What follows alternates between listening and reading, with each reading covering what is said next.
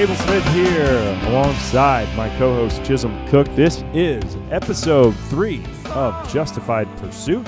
We've got a great topic for today, one that I think y'all will find interesting, and certainly one that Chisholm and I have discussed in detail over the years. Uh, lots of late nights spent in the backcountry, and it's hard to sleep.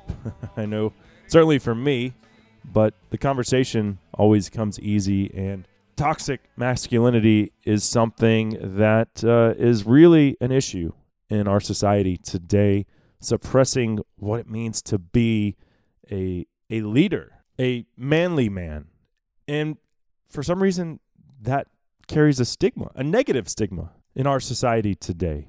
And so, anyway, we've got lots to say on the topic, but uh, no Chisholm, you had something on your mind that you wanted to piggyback on from last week's conversation concerning the Second Amendment. So I'm going to turn it over to you and, and let you explain exactly what's on your mind. Yeah, thanks. Uh, I have a couple of things just as a follow on from that. The first is I, I agree with the idea of police reform in this country because I I don't believe in a police state. I believe in law and order, um, but I, I don't I don't like violence from the police in general. I understand at times it's absolutely necessary, but uh, it's I, I do agree with the protests that it happens too much. And uh, the first thing I wanted to mention, I want to do a little better job as we go forward when we throw out uh, studies that we may be familiar with or you know individuals who speak on these topics that we might reference. I mentioned an african american professor from harvard who has in the last few years published this most the most comprehensive recent study of police violence against african americans and it's the one that shows that like i think it's five times more unarmed white people are killed by the police than, than black people. Mm-hmm and then but he also notes that physical altercations there are way way more physical altercations where you know somebody's getting roughed up between police and african americans across the country than between police and white people. And so you know basically he as i understand it he sort of indicates that that, that the data doesn't necessarily support that more african americans are killed by the police generally speaking, but that uh, there does seem to be some data that supports the idea that they're way more likely to get into physical confrontations, and there may be lots and lots of reasons to explain that on case by case basis. But the point is, police killing unarmed people in general is terrible. Um, right. I think so, we all agree with that. Yeah, reform aimed at that, I support 100%. Um, his name is Roland Fryer. So anybody who wants to check it out, go check out Roland Fryer. Uh, not coincidentally, in my opinion, subsequent to his release of that study, one of his fellow faculty members at Harvard accused him of sexual assault, hmm. um, which is the kind of thing we saw against Clarence Thomas when he was nominated to the Supreme Court. Obviously, Justice Kavanaugh when he was nominated to the Supreme Court. Right. You know, the fact that Roland Fryer is still a professor at Harvard, despite those claims, in, in my opinion, indicates that they were probably lacking some evidence. Yeah. Um, and it was basically retaliation by probably a, a woke leftist professor on that campus. Well, and this actually will flow into the toxic masculinity thing. Go ahead. You you you know that Me Too is over. It sold out faster than Kamala Harris yeah, bashing Joe Biden. Sure. Uh, I mean, no doubt. Here's Biden accused of this, and and his running mate saying, "I believe these women." Okay, and we talked about how uh, when we were getting into the Second Amendment last week, how much of a flip flopper Kamala is, and how she's like, "Oh wait, no, never mind. Uh, I said I believe those women, but now I'm now I'm running with Joe Biden for the for the for the White House. It's absurd. Me Too's over. Mm, no more. They don't care about it. Uh, one other thing to mention before we get into today's topic that I that I saw on the news, which I thought was hilarious. Um, Don Lemon, the uh, CNN, I think CNN anchor, um, African American, he said last week, uh, "We need to stop the rioting." Now, why would he say that, Chisholm? I don't know if you saw that comment, but this is the first. Oh, he specifically said because it's hurting Democrats in the polls, not because right, it's bad and Yeah. violence should be condemned in general, but no, because it's hurting Democrats in the polls. Which, you know, anybody who makes a statement like that on what's supposed to be a news organization, and then also tries to claim to be, you know, independent and objective in their analysis, I, I mean, the, it's laughable. Right, it's it's it's gaslighting to claim that those folks. And I think he was having that conversation with Chris Cuomo. Both of those guys are obviously Yeah. just totally in the bag and, and they're basically just like the majority of American media, they're they're just the they're just the advertising arm of the of the Democratic Party. But w- one of the other things I wanted to mention is well, I wanted to ask you, what is your opinion of no knock warrants? it's really not that that that hard of a one for me. After what happened to Breonna Taylor, you know, I never Yep. really even thought about no knock warrants to be honest with you until it was in the in the headlines because of that situation. Um, Right. I never really thought, oh, bad guys, okay, they're drug dealers. I don't care if a SWAT team busts in there; doesn't affect me. But then you have this innocent girl who, and, and I said on social media, you know, innocent, and everyone was like, whoa, whoa, whoa, you know, maybe there's more to that. I don't know if she had a rap sheet. I don't. I don't think that she did. I couldn't find anything on it. But you know, seems like she was associating with criminals. That doesn't mean that she should have had her house barged into and, and ended up being killed. Um, so I, I got to say, and and there's something you told me like, um, you have a, a a background in law, and you told me that you know did a little research, and if someone barges into your house unannounced, you have the right to kill them you know, unless it's a cop. Well, how do you know Right. it's a cop at three in the If morning? they don't exactly. Yeah, Right. There is a direct conflict between the, our Second Amendment right to protect our home and our family. Although, as we talked about, that Second Amendment right is actually written for much more than that. But we know it allows us to protect our home and our family, and that almost every state in the union has something like a castle doctrine or you know something that says specifically no questions asked, no intent really matters when someone busts into your house at night you have that right. So exactly the fact that it does not apply if the police enter your home unannounced, bust through your door, you don't have that right. And in fact, if you do open fire, then they are within their rights to return fire, which is what happened in Breonna Taylor's case. They busted in the door, not surprisingly got shot at, and she ends up getting killed. Clearly, that is a problem on a number of levels. And to the point of reform, to me, that's a pretty easy one. right. I don't know this. I haven't seen the statistic, but my guess is that a lot of the instances of police killing really anybody is in that situation where they've busted into a door, met fire, returned fire, and somebody ended up dead. There's a conflict there. And Senator Tim Scott, by the way, an African American Republican from South Carolina, hmm proposed a bill in June in response to what was going on after George Floyd and Breonna Taylor, et cetera, to, I'm not exactly sure if it was to limit or act- actually uh, completely elimin- eliminate them, but it was definitely one of the components of his bill was to reform that issue. And the Democrats blocked it, refused to take it up for a debate, and now nothing. And, and, and because of weird Senate rules about uh, how bills are proposed in the Senate, that rendered the entire discussion moot. It rendered it, it left them in a situation where the House would have to pre- prepare a bill, pass the bill for the Senate to review. The Senate basically punted the entire thing when the Republicans had come forward with a sweeping reform bill, including that issue. They just said, we're not going to talk about it. Why? If you're being cynical, it's because they didn't want the Republicans to get credit for reform. And either way, it sounds like we agree just- that I mean, that's that's As some petty as what those anchors were doing on CNN. I Mhm. mean, that's the exact same thing. right. So Just pettiness. Just, I mean, I don't know. I, we saw a lot of that from both sides in in uh, Obama's last four years when he was essentially a lame duck president. If Trump wins and they take the Senate, I, I maybe you know I hope that doesn't become the reality of his second term, but it very well could. Well, it would certainly be better than the Democrats having all three. Oh yeah, but, no doubt about that. But uh, so just high level, and then let's let's move on to the toxic masculinity thing. I, I want to make sure that our anybody who's listening to us understands that we're not unsensitive to what's going on in this country, to the to the reality that the reasonable protesters, the reasonable people within that movement are advocating.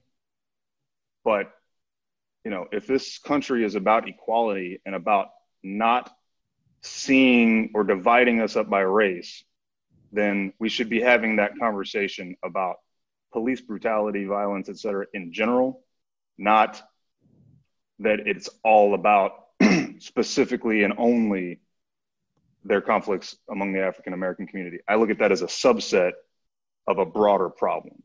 And Roland yeah. Fryer's research indicates that with both the killing of un- unarmed citizens data that he lays out, and then, but then the roughing up, I guess, of African Americans and the sort of disproportionate uh, uh, nature of that. But so anyway, like I said, there's at least a thread there where you were talking about, you know, the, the Me Too aspect, what happened to Roland Fryer after he put that information out there that flows right into this toxic masculinity conversation. Yeah. Yeah, which is what we're going to get into now. And, you know, historically, I wonder when, and, and I'm talking mostly like, let's just take America, for example.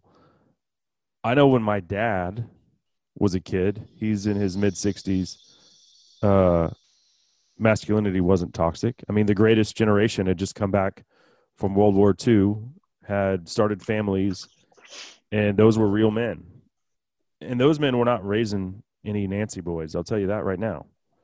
So I don't know when we decided as a culture that masculinity was toxic. I don't feel like it was when I was a kid. I'm 30, 30 not just turned 39.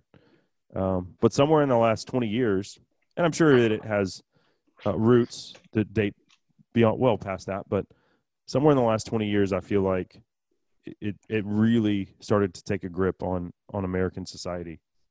Yeah, well, there's a there's a war on on manhood in general going on from the woke progressive left.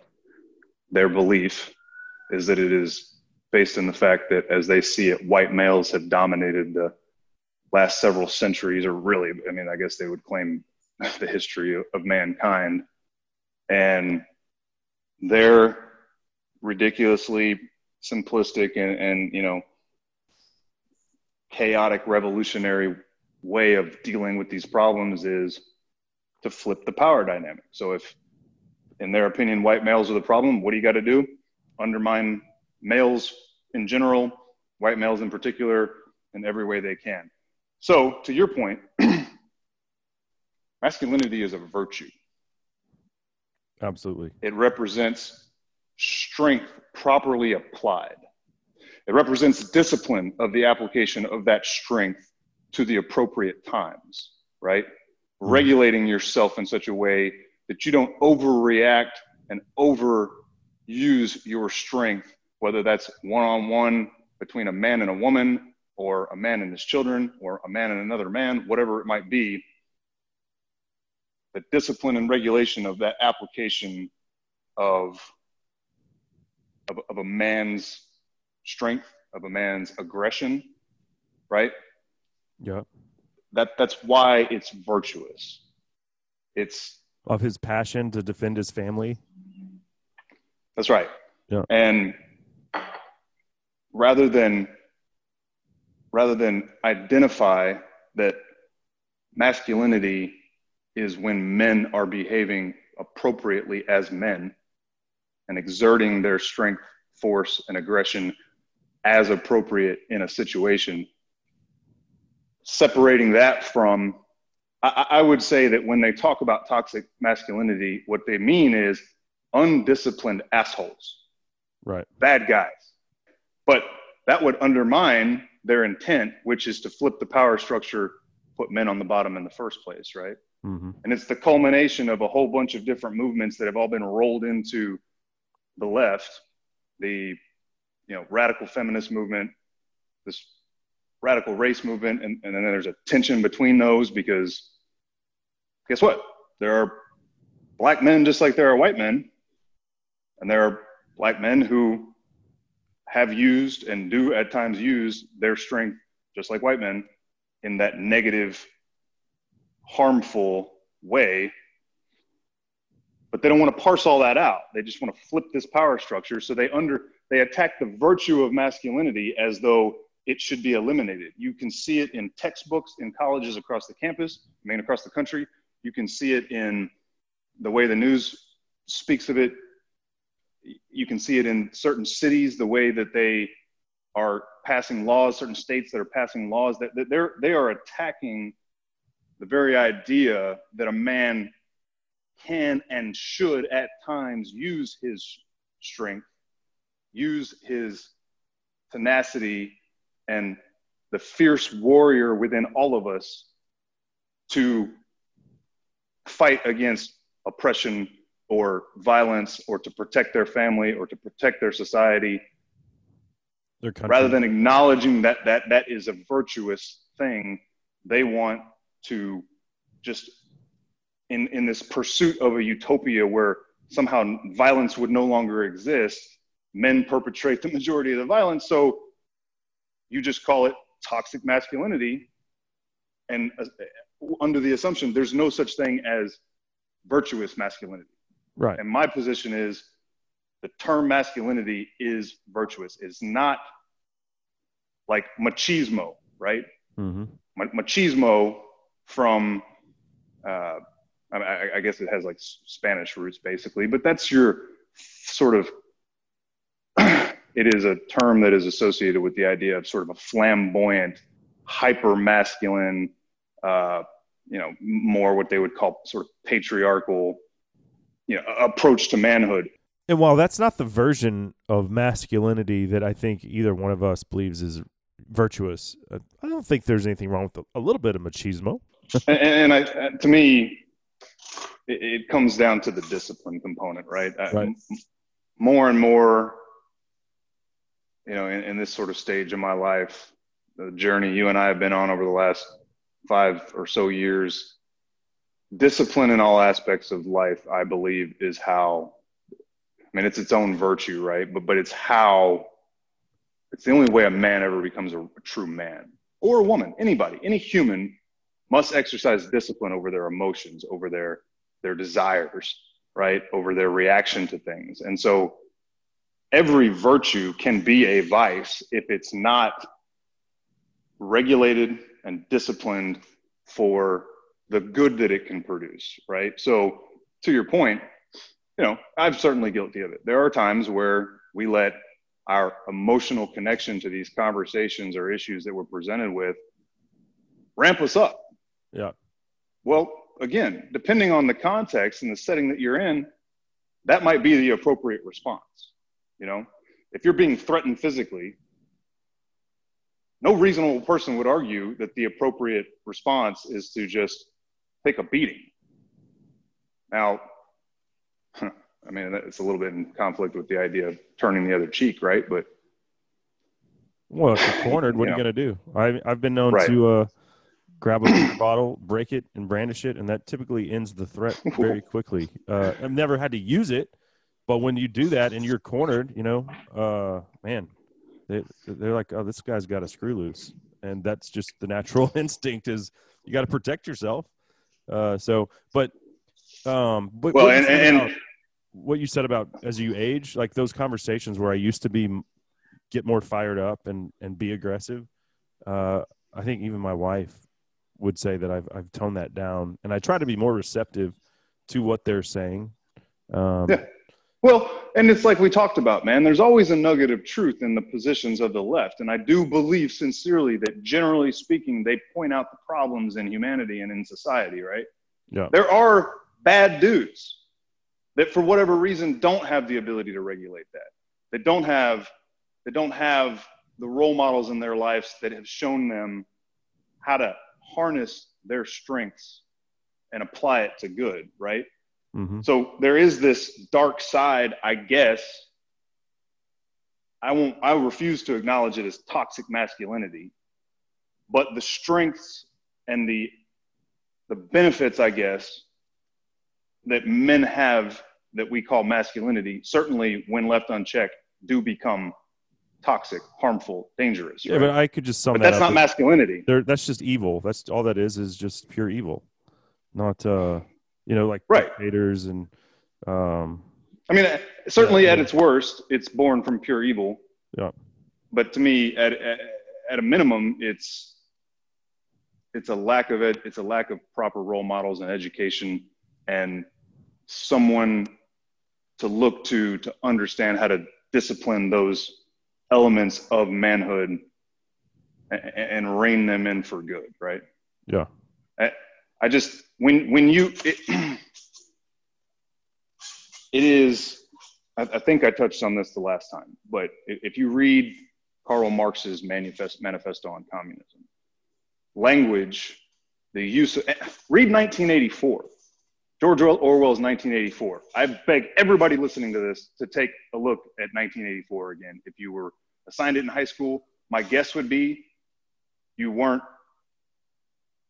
aware enough of the world to fully understand it. But I promise you, anybody who's, you know, an adult and aware of things in the 21st century in this country would read 1984 and be shocked at the vision and the foresight that George Orwell had when he wrote that book. Mhm. Newspeak is what I'm getting at. There's this concept in the book 1984 of Newspeak. The party, quote unquote, which is the Communist Party in that book, creates its own language by which to control the population. That's what we're seeing from the left. Yeah. The term Black Lives Matter was co opted, it was created by people, ladies who call themselves trained Marxists. I've seen a video where yeah, forget, right, forget her name. It's, a, it, she's like, just, I'm a trained dude, Marxist. Yeah.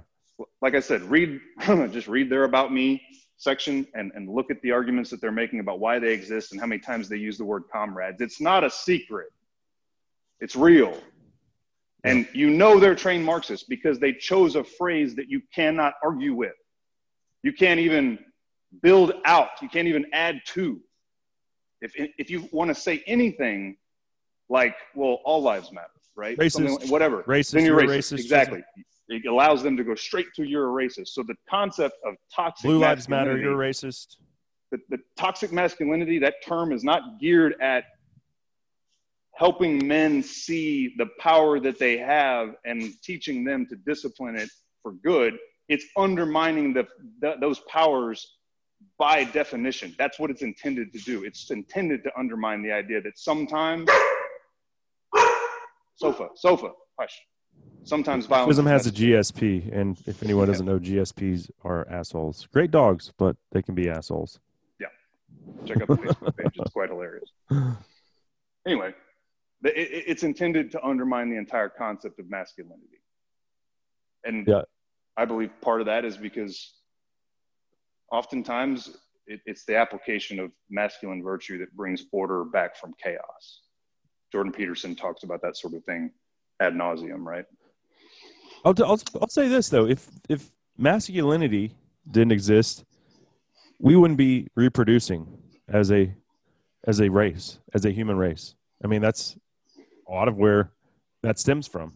That that passion, that desire to want to make love to a woman, to create offspring.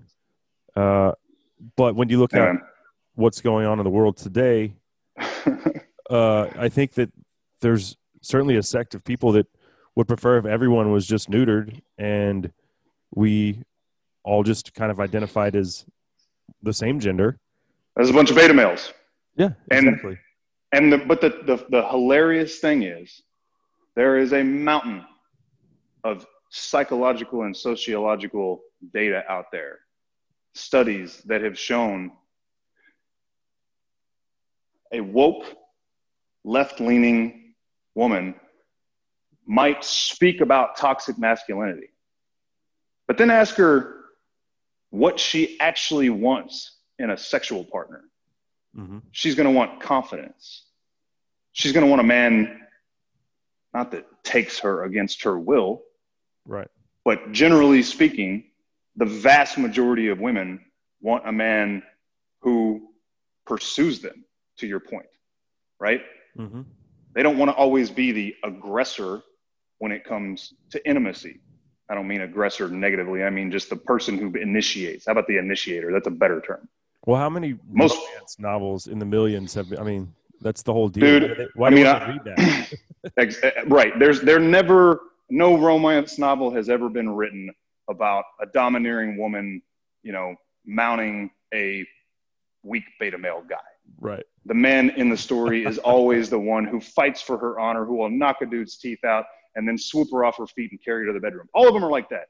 Yep. I mean, I was actually, I wasn't going to, I thought about saying it, then I thought about not saying it, but I'm going to go ahead and say it. The same women who would say that masculinity is toxic,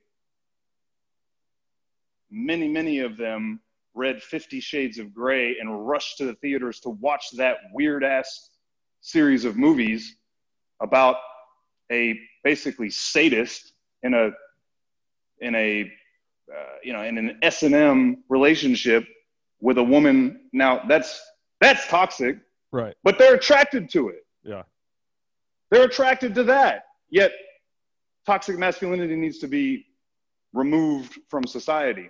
Again, me, my opinion, that book series and that movie series is gross. Yeah. Right? Yeah.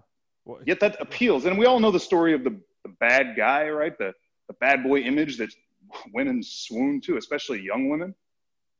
Again, there, there are no women that want a beta male pansy. The vast, I don't remember the statistics, but I've seen and read and heard about so many studies where the vast majority of women are looking for that strong, traditionally masculine man to mate with, to be with, to lead their, to raise their, help raise a family with. You know, and, and to also tame somewhat, right? I mean, Oh, my wife certainly tames me, and and in a good way. I mean, I wasn't like heading down a, a path of self destruction but it wasn't productive. You know, it was sometimes out of control a little bit and uh, wild, and and she made me want to do better, and still does, to be frank. They help men see where the line is, right? To know where to stop or where to hit the gas, right? A testosterone fueled 25 year old with no ties at home, no home at all, that's a dangerous thing. It is. Even one who has been extraordinarily well raised, who had a good, strong father in his home to look to, get a couple of beers and a 25 year old with nothing tying him down, some bad things can happen. You bring a woman, a, a, a virtuous woman into that, in, into his life, into a relationship, and he wants to, if he loves her, regulate himself, right? Right. That's that's why that's why that union makes us whole. I, don't want to get religious every single all the time, but that's why the concept of a man and a woman uniting and becoming one is so important, biblically speaking, and why the data shows unequivocally how one of the single most, most the single most correlating factor to a life of crime and imprisonment is not having had a father in the home. And it's the truth with girls too. I've read, I, am a, I'm, you know, I'm a father of four daughters. So I've read books going back to before we had our first about how to be a dad to girls. Right. The biggest thing is just be there. Girls without dads in the home suffer similar life problems to boys without dads. Society would probably referred to him as, is damaged a lot of the time. Dude, it wasn't that long ago where the term daddy issues was ubiquitous. Everybody used it. We all knew what daddy issues led to, right? Right. Nowadays, can you even say daddy issues anymore? That's what I'm saying. When was the last time you heard it? I don't know. Yeah. My guess is, well, this is what I was going to say. Go to the about me section, about us section of the blacklivesmatter.com website, the original organization, the one founded by these Marxists. And what you will see is an attack specifically on what they call the Western prescribed nuclear family mother, father, kids. And when they list off the people who should be raising children, they specifically don't list fathers. Hmm. Why? Because they think fathers contribute to this toxicity they claim, but they're also trying to counter the narrative that the African American community would be much better off if there were more dads at home. I, this what a contradiction. Well, yeah. Well, I want to bring up a book that I think this was probably the first time that I be, became aware that, I mean, you know, of course, in, in high school, everyone wants everyone wants to chase girls. I mean, that's part of the deal. I think it was freshman year or sophomore year of college. So I was either it's a, the book was released in 2001. I probably read it in 2002, but uh, it's Wild at Heart. And I don't think before that I even realized what my place in the world was going to be as a man. But this was the first time you really that I really felt like, man, there's so much inside of me as a man in modern society that is being suppressed. Um, and this book is based; it's a faith-based book, and it takes a look at recovering the the masculine heart. Um, when I was a kid, Chisholm, not everybody got a trophy. If you won, you got a trophy. If you lost, well, sorry about you. You know, don't lose next time. You might cry. Uh, you can be upset about it. Nowadays, my kids play sports. Everyone gets a trophy. There's no loser. Sometimes I don't even think they keep score up uh, until like first or second grade. Yep. That that is absurd to me because not everyone is a winner. Not everyone is a winner in life. There are winners and losers. The harder I work, the luckier I seem to get. Yep. I don't know. I mean, that's just a, an example of is of me looking at my childhood, comparing it to my what my kiddos are experiencing right now today. Uh, so you know, I'm trying to raise them to where they know, hey, if you don't succeed, sorry about you. Try harder next time. You're not, you don't, you know, you're not just, you don't get a trophy, a participation trophy. You don't just show up and the job's done. But I think that's what society is, is the message they want to send out is, hey, all you have to do is show up. Actually, you don't even have to show up. Here's some food stamps. You know, if you don't want to work, here's your unemployment check. Uh, it, we we enable it and we incentivize it by offering them food stamps and and financial gain for not working. Here's hey, have another kid. Here's how much more money can I get by having another kid? Without you know, the funny thing is without a father. Going back to the mass, you know, the lack of a masculine presence without a father. Now now we're incentivizing you to have more and more kids without a father figure. Getting back to Wild at Heart, great read, one that that I think would help anybody searching for something within them, a, a man, kind of rediscover that what it means to be, and that it's okay to be a a masculine man in 2020. Oh, not only that, I mean, it's basically saying it's crucial to your very existence, right? I mean, he, he basically makes the case that we've got a couple of generations now of just lost souls, men in this world who, to your point, have had their masculinity suppressed out of them, starting in grade school, man. Like, again, the, the studies on how broken our education system is as it applies to a young boy. There, there, there, just there's a mountain of scientific data that shows that. well, okay, Ritalin and and uh, uh, Adderall. Adderall, thank you. They were pretty much created to subdue little boys who were quote unquote hyper. I'm a victim. They're not hyper. I know, I know. Yes, I, I do, and, and and I know lots of people. I'm so thankful that that I wasn't one of them. But I would say that I don't know if most, but a bunch of kids from our generation and since have been given that drug so that they can sit their butts still and just be quiet and listen in a classroom. It's not because they're suffering from something called ADHD. Right. It's because they're a ball of energy that needs to physically engage in the world around them. That's what we were built to do. That's what we're that's what we evolved to do. Boys aren't supposed to spend 8 hours on their butts. No person is. No human is. That's why we have a gigantic obesity. That's one of the reasons we have a terrible obesity epidemic in this country. Mm-hmm. Yeah. Well, I, I, think forced into this sedentary lifestyle, and then it flows into you know, or you go to college and you sit in your butts for four years of college in order to get a desk job and sit in your butt for the rest of your life in a desk and die at the age of 65 of a heart attack when maybe if you had, you know, had a better way of learning and maybe learned a trade, right? A physical, or, or at least had some physical outlet for that energy, you would have developed certain skills that would make you stronger and, and better to survive and more capable around your own home. How many guys don't even know how to change a light fixture in our society anymore? Because change a flat tire. Oh man, I, I went to law school with a guy that he was he was a dude's dude. He was a guy's guy, man. He was fit, jacked, you know, what I would consider virtuously masculine. And at 25 years old, he did not know how to change a tire. Goodness gracious. Yeah. I was shocked, you know. And uh, it sounds like a jump from what I'm saying about school to that, but the, the point is, I'm not sitting here saying we should completely abandon the modern education model, right? We have to have kids going to school and getting their education, but there's a lot of dead time for a smart kid in a classroom.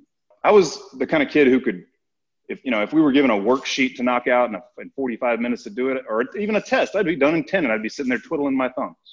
Right.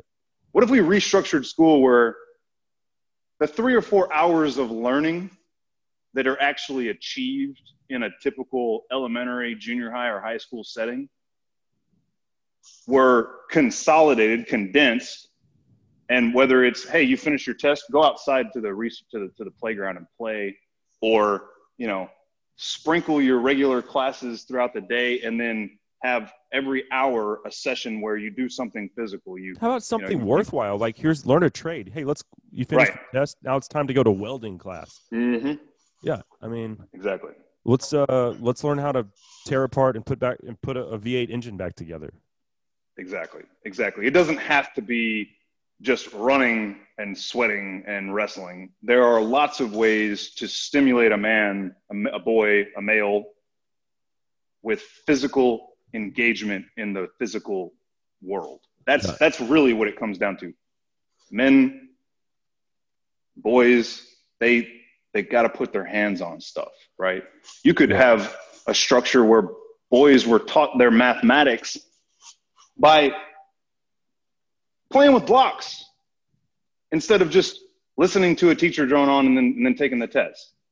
I mean, you still got to have the test, right? But yeah. why is it that why is it that instead of figuring out how to better educate boys that in a way that matches their natural tendencies, instead of that, we drug them and stick them on their butts and force them into a education structure that generally works for girls, mm-hmm. right? Of course, part of the reason is according to the left nowadays, there's no difference in the first place. All these differences we observed are, are all just society's construction, and, and, and that's just nonsense. The, the, the data proves unequivocally that's not the case. And I want to go back you know? to the drug thing. Uh, I think it was about eighth grade when my teachers were like, "Yeah, Cable's just having." He just seems to not be with us in class. Like it wasn't like I was getting up, walking around. I was a functioning member of a classroom. I was a A and B student, I just was bored out of my mind. Like, mm-hmm. and so next thing you know, I'm, I'm at a doctor's office. I'm getting prescribed Adderall. I can't sleep at night. My parents are making me take it. They think they're doing something that's good for me. It's coming from the right place, but it's right wrong thing. Uh, and and so I get to college, and I still have a prescription for Adderall, which, you know, like I said, going back to not being able to sleep at night, um, you're th- always thirsty. These are just a couple of the side effects going back to uh, suppressing masculinity, has anyone ever tried to get a boner on Adderall? I mean, like it, it has it suppresses it all. Like it's it's terrible. And now I get to college and and I'm like, man, I hate this stuff. I can't give it away fast enough. Everyone else wants it, and I'm looking at like what what it's done today. So I I got off of it because I hated it from my childhood experience, and I look at all the adults that are now hooked on it because mm-hmm. they took it to you know study for cram for an exam in college and now they have to take it just to function at their nine to five job every day and now we have a whole generation of adults that are basically addicted to just amphetamines in general. Whatever name whatever it is, Adderall, Ritalin. There's tons of other ones now. It's basically speed, and they can't function without it. Yep. Yeah. I mean, you, at a young age, And uh, give please, if the you, drug. if you take this drug in your everyday life as an adult and you're listening to the show, I'm not knocking you. I mean, I, I just, I, I was on the other side of the spectrum as someone who had to take it as a kid, and I couldn't get away from it fast enough. Uh, but it is not healthy. Doctors are so, it's so easy to get a script for it. well, anyway, uh, to, say, you know, have ADHD. Okay, here's your Adderall. Good luck. th- th- there's so many there's so many aspects of the left's agenda that, that this could apply to and i, want to say we even touched on one when it came to the, the idea of transitioning pre-teenage kids right Oh because they claim right? Like to you to what you were saying adults going to a doctor getting an adderall prescription to focus at work dude you're a grown-up whatever right? If Mhm. you can overcome some of the negative side effects it doesn't disrupt your sleep which is one of the worst things for human health you know in modern society. If it you know doesn't prevent you from a, a healthy diet and continuing to strengthen your body. You know one of the things i think when you said that uh, those negative side effects everybody knows it's it's like the greatest diet drug of all time because you don't eat. Well what happens to a man that's not eating properly and spends all his time behind a computer screen instead of getting his butt up and, and doing some exercise you just become weaker and weaker over time right? You look like a. but either but but either way let's say you you i don't even care. My point is adults in this country are free to do what they want Yeah. what we're what i what i think is the problem is using a prescription to drive the boyhood out of a boy hmm right? Once you're into your 20s and beyond, if your doctor will prescribe it and it helps you, more power to you. Yeah. But but it was originally designed to take the piss and vinegar out of little boys Which happened rather than finding a way right exactly. And i was going to say you i know to be a gifted uh, fast twitch natural athlete. You can't put somebody whose body is built to race in a setting where they have to sit all day and then be and then pretend to be confused as to why that doesn't work for them Yeah. right? You just can't. Yeah. if you're you know eh, you know I, I was i was not a born natural athlete but that didn't mean it was any easier for me to sit all day. It's still not. I don't sit. I basically never sit. It just screws up your posture. Ends up giving you pain. Makes you fat and lazy you know? Oh yeah. but Yeah. that's what we're expected to do with boys from the age of you know five till they're 22 and then beyond because we're all supposed to have desk jobs Well, you know, and then you take that masculinity out of them at an early age, and they go pursue a degree in women's studies, can't find a job, and next thing you know, they're marching with Antifa. So yeah well I mean, and, that's and the- so that's a, that sums it up. I mean, that's a lot more to it than that, but that's what you see right now going on all over the country. Is these people who are pissed at the world because they got a degree that's worthless. I mean, when they should have been, and maybe you know, maybe it's not their fault. Maybe they maybe they never got off the Adderall, and they you know they uh they had that boyhood passion for life and and that zest and that fire sucked out of them at an early age, and so they they didn't know they weren't supposed to pursue a degree in women's studies. You know, maybe that was, but but this is the reality. Now they're mad. They can't find a job. They're in debt, and they want everything for free. Gimme, gimme, gimme. I, I'm a. I deserve this. I get a trophy. No, you don't get a trophy. You do something. You go and find something to do with your hands. Find something that actually is meaningful. Pursue that in your life. You'll feel rewarded. Yeah. Well and, and so transition a little bit back to the I love my job. top- Yeah. yeah I do. yeah well, i do too but it, I, I have i manage it where it doesn't require me to sit on my butt all day Yeah. but uh, getting back to the sort of central point of the conversation of toxic masculinity right and the, the thing that, that drives me nuts is that among the left the concept of toxic, toxic masculinity is a given and something that must be driven out of society but have you ever heard the term toxic femininity? No. Right. No. so I, I had a back during the Kavanaugh saga. I had a conversation with a person very, very close to me who we had a we had a debate about what was going on with Kavanaugh, and I was it, it, went into this idea of, of, toxic masculinity, and I I just recoiled at the fact that she was a female loved one of mine. You know, was throwing out this idea of toxic masculinity, and, and you know, it's worth noting she was willing to concede the fact that the evidence against Kavanaugh was she might have said spotty. I think mm-hmm. anybody who watched that knows it was all bullshit because that lady's best friend said it wasn't true and right. she was supposedly there. But leave that aside.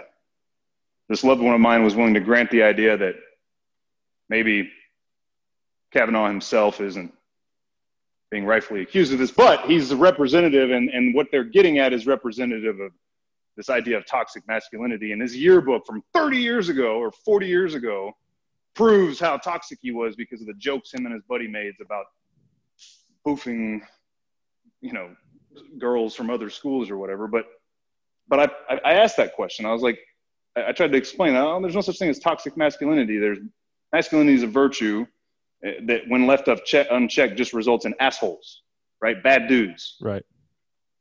Beyond that, though, how come I never hear the left bring up the concept of toxic femininity? And she said, because there's no such thing. And I was like, what? There's no such thing. I had a girl in high school claim she was pregnant with my baby. It was a lie. Yeah. That sounds like toxic femininity to me, if there's such a thing. If there's such a thing as toxic masculinity, there has to be such a thing as toxic femininity. Well, is it toxic femininity at the other end of the spectrum and probably the root of trying to – uh, weed out what they believe is toxic masculinity, the masculine male that exudes confidence and power and strength. Yeah, they, they have everything to do with each other. I guess is what I'm trying to say. I, I think they do, but but I guess all I'm getting at is like the Me Too movement was I like great example. was because it's it's gone. Yeah, I mean it, it is over. And and here's another instance where just like we I, I want to try to differentiate between the Black Lives Matter movement and the Black Lives Matter organization, right? So let's yeah. refer to the movement. Just like there is a reality to the protests that should be addressed in modern society, there is a there there is a reality to the Me Too movement that absolutely needs to be addressed.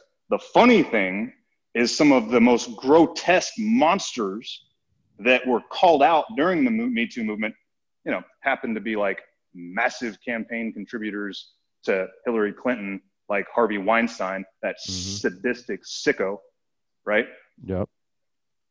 So, th- so there was some truth there. But what ended up coming from that movement, and part of the reason I think it dissolved just as quickly as it came, is that a whole bunch of stories came out that were basically proved to be false on their face, or misconstrued. What happened to uh, Aziz Ansari? Do you know him, the comedian?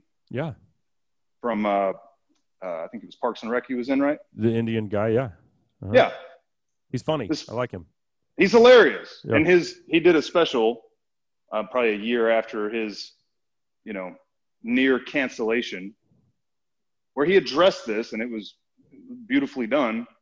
But a woman made a claim against him in which she acknowledged that she went along at every step with everything he wanted to do, yet somehow she was like raped. And it's like, wait a minute. That, that was the one that that was like the that was the one that turned the tide. Everybody that was commenting on this whole thing looked at that and was like, well, I mean, it's a little gross and unseemly, but it doesn't sound like you got raped. Right. Right. Mm-hmm. And so, what is Me Too about? Is it is Me Too about forcibly violating a woman, or is it about a woman who woke up the next day with buyer's remorse? Right. Exactly. You know, it's you, know, get a get out so, jail free card because you got too drunk and made a bad decision, and that may sound unsensitive. I'm not at all saying that uh, women have the right to never have anything done to their body that they do not want done to them. But if you yeah, if a chick is blacked out drunk, leave your damn hands off of it. Right, hundred percent. But she wasn't, and she knowingly and willingly went along with what he was asking her to do, and then she was like, the next day, did I? Why did I do that? Now I, I don't feel good about that. Well, tough, tough shit.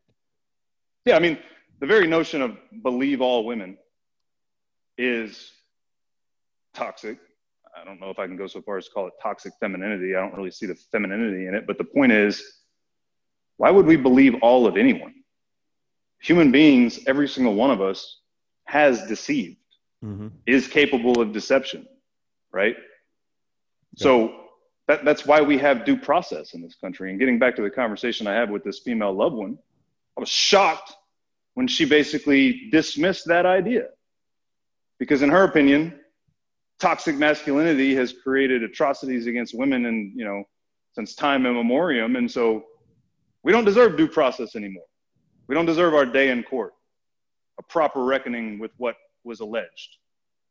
So now modern society is paying for the sins of the history of mankind, is what she's saying. They, we deserve. Don't it. get me wrong. Hey, let's let's let's acknowledge the fact that there are real rapes happening all across the country all the time. Like there is, it's still a thing, right? Right. I'm not sitting here pretending like misogyny is not still a thing, and that right. You know, the women's liberation movement was a critical part of the growth of our society. It was right, but Absolutely. it's transitioned from women having a, uh, the opportunity to do anything they want in this world, right? It's transitioned from that and and female empowerment to men are all just evil, right? Yeah, yeah. I don't know if you've read this book yet. I want to I want to recommend it to all of the masculine fellows out there.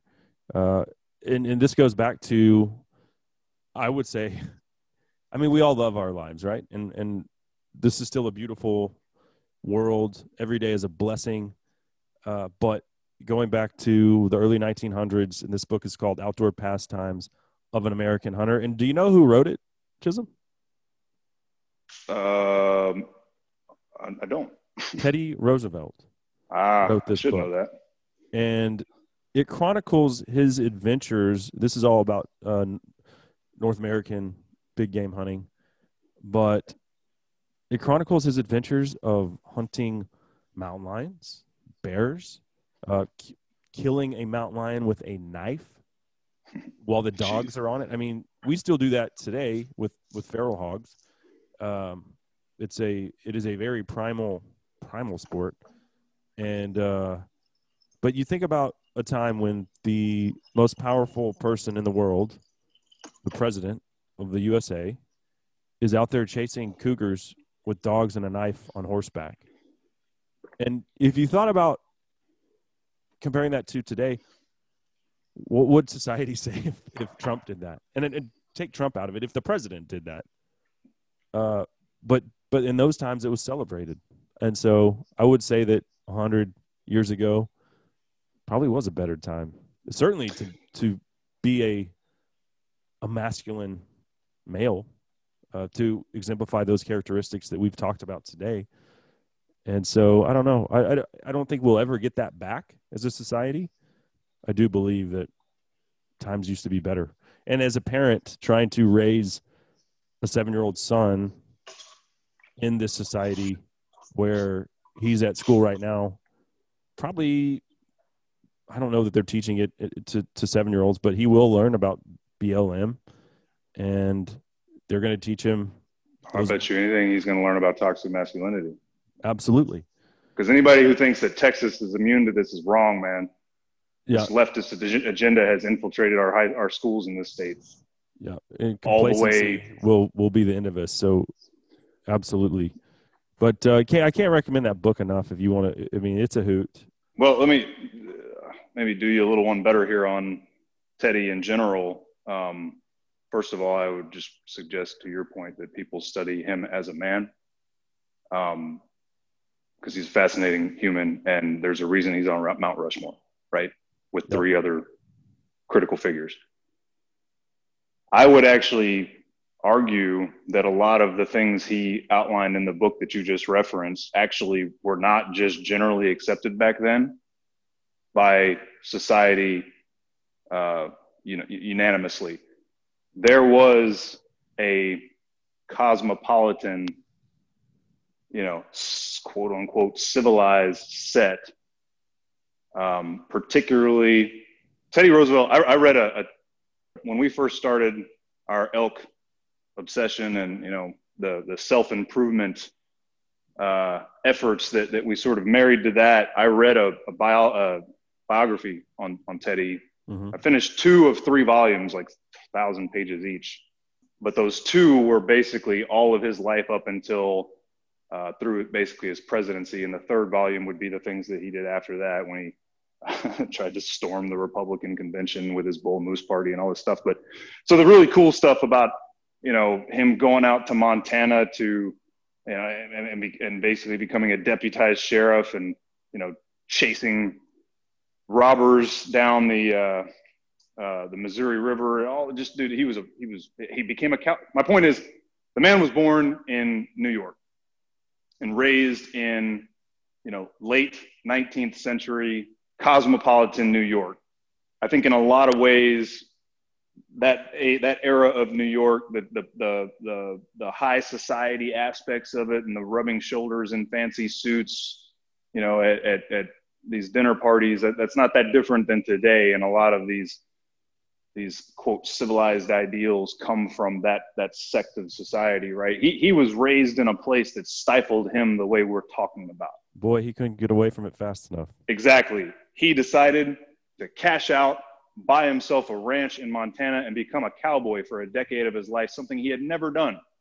And this this this book was so cool because one of the great things about Teddy is that he was this he was the most prolific writer probably in American presidential history. He wrote on average 25 personal letters a day to friends and family. So he, there is this wealth of documentation about his life on a day-to-day basis. So we know about all of these little details and we know about things like this author you know explaining how the the real cowboys out there the ranch hands the frontiersmen that he went to live with and work with laughed at him when he got there. First of all he wore glasses. Um, and you know that was at a time where glasses were a sign of like basically something being wrong with you being some kind of weakling right? And in a lot of ways he, he got really sick i don't remember what he got as a kid but it almost killed him and it it left him um, somewhat stunted. And, you know, there's this note in there where his dad told him, you know, that, that physical development's not going to come easy to you. You're going to have to build your body. And that was like when he was like 14. And from that day for the rest of his life, he worked out every single day, built himself up to be a man of about 180 pounds who was strong and tough. So he went out to Montana. They laughed at him. They mocked him as this, you know, pretty boy, bespectacled dork from the city. Yeah. And then two years later, he was breaking wild horses. And if you don't know what that means, it means jumping on the back of a wild horse until it stops trying to kick you off, right? Yeah. Some tough stuff. Wrangling cattle, branding cattle. Like I said, there's this epic story of him uh, grabbing a, you know, deputizing a, a, group of folks to pursue these. I think they were, I think they were robbers. Maybe they robbed a bank or something like that. But they were. It was in the middle of winter, and they were trying to escape down the Missouri River through ice floes and stuff. And they pursued him for days, camping on snow. Then later in life, he obviously led the Roughnecks into uh, the Spanish American War in Cuba. Even 120 something years ago now, there was this man whose manhood was being suppressed, and he found every outlet he could to express his masculinity, his strength, that energy and fire that every man has in somewhere inside of him in mostly virtuous ways. And that's not to say the man wasn't without fault, but despite being like, there's this one part where he, he's president now, right? And throughout his presidency, which by the way, he could have had a third term. He was initially made president when McKinley was assassinated. He was his VP. Yeah. So he was made president within the first year of McKinley's presidency. So he served almost a full term, got himself elected, then chose not to run again because he was honoring the constitutional restrict uh, term restrictions of two terms. He could have, by law, been reelected and it would have served for, uh, I guess, 11 years. But he said, "I'm not going to do that because that would be circumventing the intent of the Constitution that one man not have power for that long, right?" You know, Anyway, one word that comes up um, that we haven't surprisingly, I can't believe we haven't said this word today. That, but it it goes hand in hand with masculinity, and that's leadership, and ultimately the desire to lead. Uh, and I'm not saying women can't be leaders too. There's some great women leaders out there, but I think from that, you know, this this calling inside of us um, that we're talking about today. Well, here's one in Teddy Roosevelt who his desire to take it all the way to the top, I mean, led him to the presidency of the United States. So For sure, being, being yeah. a leader is a big part of this that that we didn't we didn't hit on, but I think it's important to mention that. Lead your family, Right, and- and know, it- and there's it- different levels of it, but certainly um, that's where it starts. for sure. Just going to say about Teddy, th- th- this lifelong pursuit of, like I said earlier, physical engagement in the world around them, right? Mm-hmm. led him to, to famously get up every morning while he was in the White House and go to the Potomac, even in the dead of winter, and swim the Potomac for exercise butt naked. Happened to be butt naked, which I think is hilarious. Uh, he Once swam he, the he was in- Brazos River butt naked for seventy five dollars. but he was uh, he was uh, obsessed with uh, with hand to hand combat martial arts, right? So he he engaged in a number of different disciplines. The most like memorable of which I read was there was a I think it was a Brazilian stick fighting discipline that he became aware of somewhere along his presidency. So he went out and he found somebody who was a master of this stick fighting uh, martial art. Basically, they use little like three, two or three foot long, probably two foot long batons in each hand, and they would, you know, fight like you might see in a movie, blocking each other. Basically, every night for like a year, he would bring this guy over to his house and get his ass kicked with sticks. And the next day, he'd be bruised, and bruises would be showing on his body. And there were people in his cabinet like, it's, it's a little weird and intense, man. Like, do you, you know, do you think it's a good idea for the president of the United States to be bruised and battered all the time? And he was like, absolutely. It keeps me humble and makes me stronger. Hmm. Right. Yeah. But it, it, going back to Wild at Heart, that's the sort of thing, not that in particular, right? But just that daily harnessing of that masculine fire and energy and strength into things like that, which again, that, that, those types of disciplines are what allow you to apply discipline.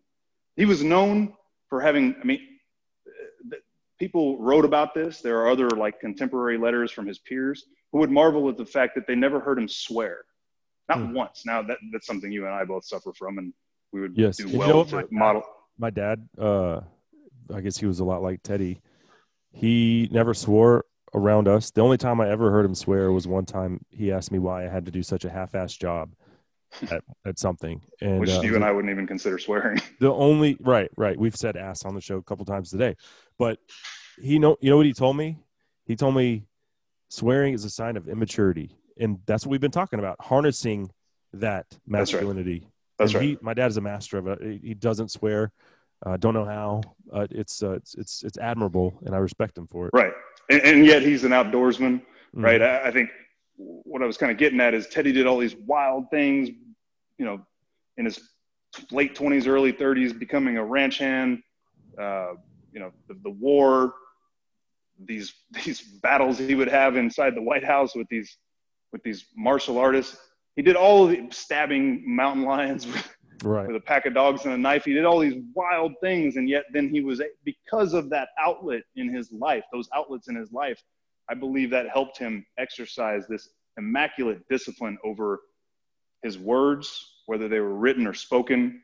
Over they, they like they, they talk about him being.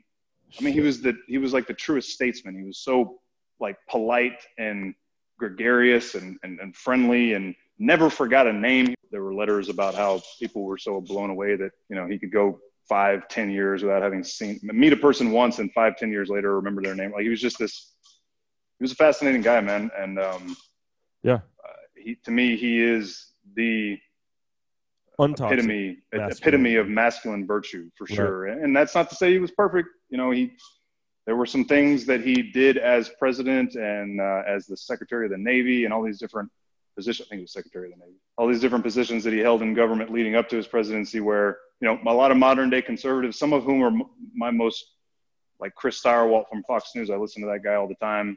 He's a true small government conservative, and he thinks Teddy is one of the worst presidents of all time because of some of the excesses. He was a progressive.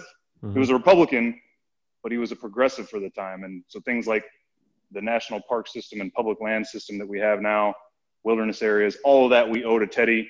There are a lot of conservatives who say that was an a, that was an unconstitutional abuse of federal power. Well, you know what? They're morons because uh, yeah, Teddy I mean, opened up those places and protected them in, in, pretty much perpetuity so that you and I right. could pursue those things that burn inside of us. That my, right, absolutely. You, you, you know me, dude. I'm with it 100%. And my point was just that reasonable minds can differ about his legacy as as a, as a president. Um, and some of his he was an eccentric guy, big time eccentric guy. There was one thing he did, and we'll wrap it up with this, that even he regretted in later life. Teddy was a bit of a warmonger. Mm-hmm. He actually instigated, he utilized his position within the within the Navy at the time to lobby for and ultimately cause the Spanish American War, where we invaded Cuba to drive the, the Spaniards out which he then fought in. So, at least to his credit, he started a war and had the balls to go fight it right himself, right? Yeah. but one of the things that even I would acknowledge, uh, one of the modern day outcomes of the Teddy Roosevelt legacy is he took us from an isolationist country to uh, a country that was involved in every conflict around the world. That was that was Teddy was the first American leader to say we need to get involved in the Russian Japanese conflict, which he actually mediated and, and, brokered a peace deal. He didn't get into it. We didn't enter it into combat with them, but mm-hmm. but he he was an interventionist, and so like World War One, he was done with his presidency during World War One, but he was very vocal about our need to storm into World War One. We need to go to war, and he had this. He had written that that when a society, when a nation goes too long without engaging in armed conflict, they become soft and weak. And his thought was, we need to get into a war every decade just to keep men tough and sharp. That's extreme. I'm a big believer that we don't need to be fighting every war across the world. Right. There's lots of other ways to keep a to keep a nation strong and and and resilient than being in constant conflict. He lost one of his sons in World War One when we finally dove into that war, and later reflected and said, I was wrong to be such a, a warmonger, right? I was yeah. wrong to be so, so interested in sending men into combat just for the sake of strengthening our nation. We should only do that when it's a vital, uh, when it's vital to our national interest, when it's vital to our national security. So that was something, you know, that's a legacy of his that's not uh, not great, but one that he learned from himself before he passed away. Because Mm-hmm. He was all as a wise man. He was retrospective, introspective, right? So anyway. Well, we'll uh, we'll wrap it up with going back to those two books, Wild at Heart. If you hadn't, if you haven't read it, highly recommend it. Uh, Outdoor Pastimes of American Hunter. There's a ton of books, like Chisholm said. Teddy was a great author. There's tons of literature of his you could read that I'm sure would be equally as interesting and inspiring. Um, but that's going to do it for today's episode of Justified Pursuit. We will be back with a brand new topic next week. Chisholm, certainly enjoyed the conversation, man.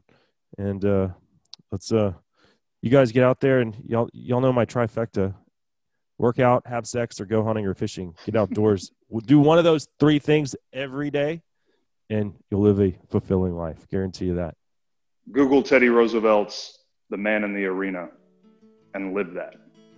Right on. Memorize it, know it, hold it in your heart like scripture and live that. Oh, brother, oh, brother, oh, brother of mine. I'm writing you a letter, it's been a long time. Tell mama that I love her, tell her everything's fine. Oh, brother, oh, brother, oh, brother of mine. My daddy lived by the gun, and his daddy did too. Back when serving your country wasn't up to you. He said, Some were born to talk, boy, and some were born to shoot. My daddy lived by the gun, and his daddy did too.